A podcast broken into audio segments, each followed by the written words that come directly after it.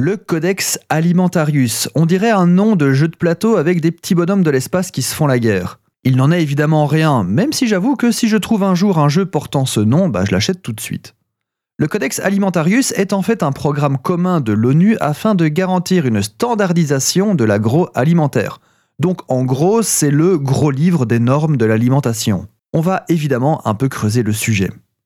Le Codex Alimentarius, ou Code alimentaire, est un ensemble de normes, de lignes directrices et de codes d'usage, de directives et autres recommandations sur l'alimentation et la sécurité alimentaire. Ce codex est porté par la FAO et l'OMS, donc l'Organisation mondiale de la santé et l'Organisation des Nations unies pour l'alimentation et l'agriculture. La première réunion a eu lieu en 1963 et ils sont bien sûr toujours actifs. La prochaine réunion à ce jour a lieu du 7 au 10 mars à Düsseldorf. La suivante a lieu trois semaines plus tard à Hong Kong. Ils sont très prolifiques et ils incluent 188 pays, incluant la France, la Belgique, la Suisse ou le Canada bien sûr.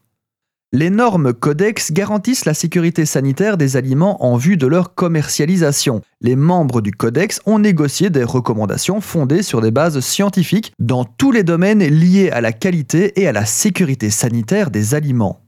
En termes simples, le Codex Alimentarius est un recueil de normes et de codes d'usage. D'une part, il y a des textes généraux, par exemple les normes sur l'hygiène des aliments, et d'autre part des normes spécifiques, comme par exemple les produits de viande ou de poisson ou encore sur les olives de table. Les codes d'usage du codex définissent aussi les bonnes pratiques en matière de production, transformation, fabrication, transport et stockage des aliments ou des groupes d'aliments, qui sont considérés comme essentiels pour garantir leur sécurité sanitaire et leur comestibilité. Alors un cas concret, le CXG2-1985, les directives concernant l'étiquetage nutritionnel, qui été lancé en 1985, mais qui a des mises à jour quasiment tous les ans.